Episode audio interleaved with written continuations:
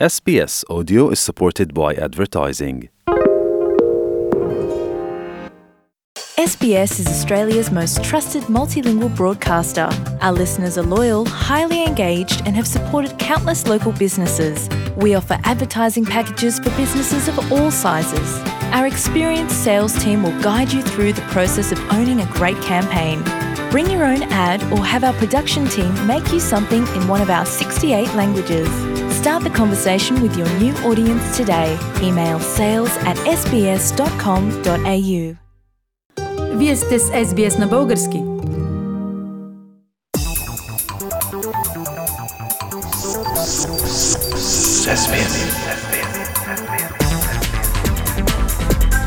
Акценти на седмицата. Пламен, войната в Украина продължава над седмица. Как рефлектира това в България? За разлика от Украина, където руснаците не успяха с блицкригофили и затъват все повече, в България всъщност се получиха интересни ефекти. Като започнем от парламента, например. Успя ли парламентът да приеме обща декларация, която осъжда руската агресия? Най-после успя, но и това е пак с оговорки. Когато Кремъл призна Донецк и Луганск за независими, четири партии излязоха с две отделни декларации. А Българската социалистическа партия и партия Възраждане отказаха общ документ. Но след мащабната руска атака стана срамно официална България да мълчи. Така че след цял ден зад колисни разговори беше изработено нещо като прилична позиция. Но БСП и Възраждане поискаха да се гласува не цялата декларация, текст по текст. И не подкрепиха някои пасажи, в които се споменава думата война или се споменават санкции за Русия. С други думи, има обща декларация, но тя не е чак толкова обща, така ли? Това е поредното доказателство, че част от е, българския политически елит е като зомбиран и подкрепя всичко руско, независимо колко то противоречи на българския национален интерес, например. Но нали все пак правителството като цяло не се плъзна по тази плоскост? Почти се плъзна. Военният министр Стефан Янев вместо война нарече руската агресия в Украина с кремълския ефемизъм военна операция – и опита да внуши, че България може да разчита само на себе си в тази ситуация. Едва ли не той призова за неутралитет, нищо, че нашия интерес е точно обратен да бъдем максимално единни с партньорите от Европейския съюз и НАТО. Пламен, но позицията на министър Янев не беше позиция на премьера Петков. Не, не беше и слава Богу. Кирил Петков се върна от среща в Брюксел, решен да нарича нещата с точните имена и да бъде в синхрон с общата евроатлантическа позиция.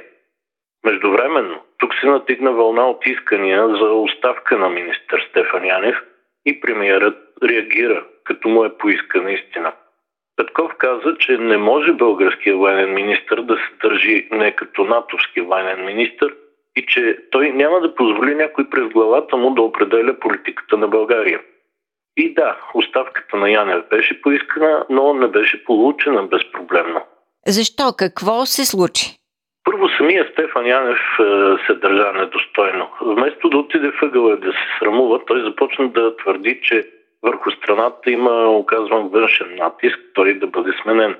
И още, че на него се крепи стабилността на правителството, а ако бъде отстранен, то ще рухне.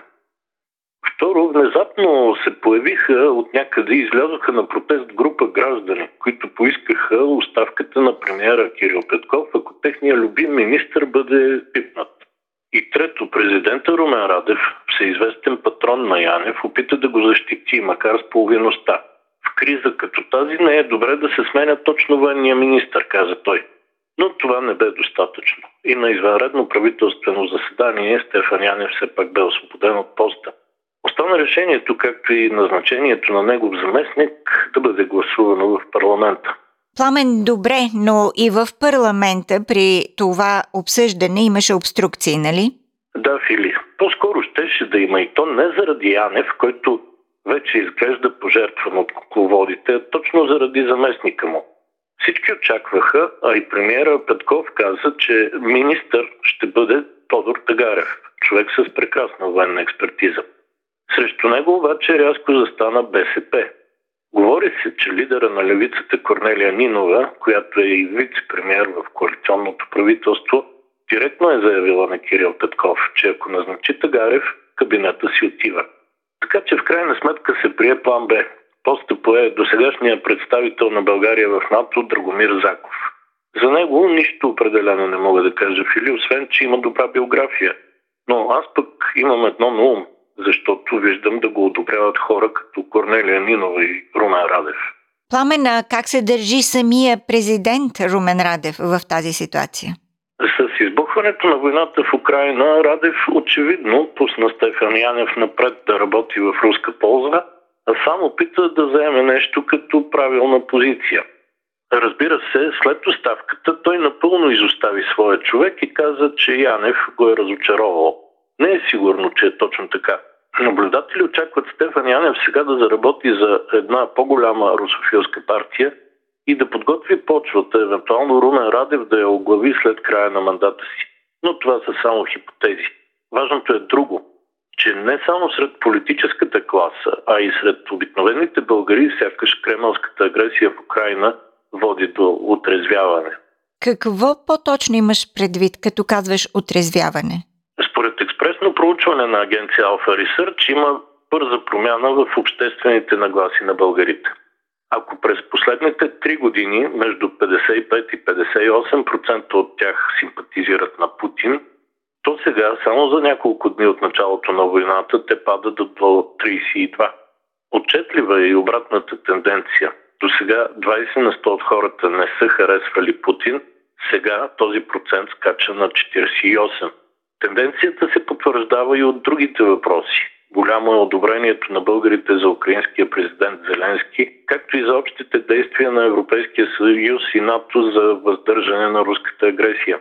Този смисъл разбираема е и подкрепата от 55%, която премиера Кирил Петков получава за решението си да освободи военния министр Стефан Янев. Ето защо иллюструва ми се, че България и самото българско общество през последните седмици изживяват нещо като катарзис. Да видим обаче доколко ще е трайна тази тенденция и какъв ще бъде ефект от нея в реалната политика от тук. Пламен Насенов. Политически акценти на една тревожна седмица. Искате да чуете още истории от нас? Слушайте в Apple Podcast, Google Podcast, Spotify или където и да е.